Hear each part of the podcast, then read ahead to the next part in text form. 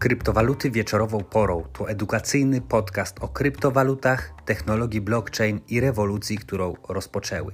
Publikowane przeze mnie treści pogłębią Twoją wiedzę, rozwiną inteligencję finansową i pomogą Ci bardziej świadomie poruszać się po rynku. Dzięki temu masz szansę uniknąć wielu błędów, które mogą Cię drogo kosztować, oszczędzić sporo czasu i pomnożyć swoje oszczędności. O Bitcoinie i nie tylko, na spokojnie. Zapraszam, Nikodem Zegzda.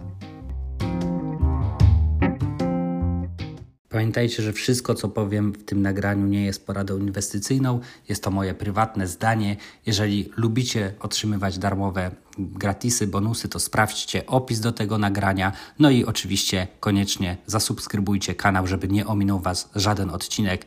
Dawajcie łapki w górę, wysyłajcie do swoich znajomych. Są takie momenty na rynku, gdzie trzeba wykazać się anielską wręcz cierpliwością i wydaje się, że jesteśmy akurat w takim momencie. Tym bardziej, że ten moment był poprzedzony wielkimi oczekiwaniami, wielką pompą i w ogóle wieszczeniem, prawda, mega hossy i wielkiej pompy alt-season, no wszystkiego po kolei, tak? Najpierw bitcoina, mega pompy, a później altcoinów. Tu się okazuje, że trzeba troszeczkę więcej cierpliwości. Jedno jest pewne, ci, którzy sprzedają, wychodzą z rynku, mogą tego żałować, mogą, jak to się mówi po angielsku, NGMI, not gonna make it, czyli nie zrobią tego, nie uda im się tego zrobić.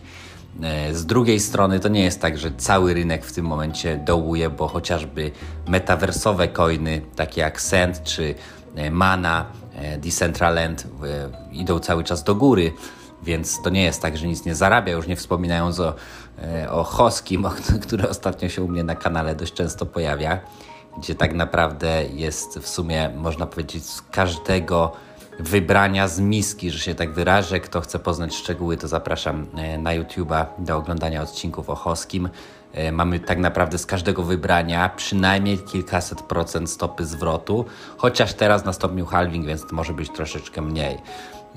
Więc no, to nie jest tak, że się nie da zarabiać, ale faktycznie rynek testuje cierpliwość wielu osób. No i po prostu chciałem jeszcze jedną rzecz powiedzieć, że jakby dane takie fundamentalne, wskaźniki, jak się zachowuje generalnie rynek czy uczestnicy rynku, jakie są dane on-chain, one wszystkie wskazują na to, że jesteśmy jakby silni fundamentalnie, że to jest cały czas hossa i że to powinno iść do góry, no ale nie idzie, nie? Więc generalnie tak to właśnie często jest, że powinno, a nie idzie. No.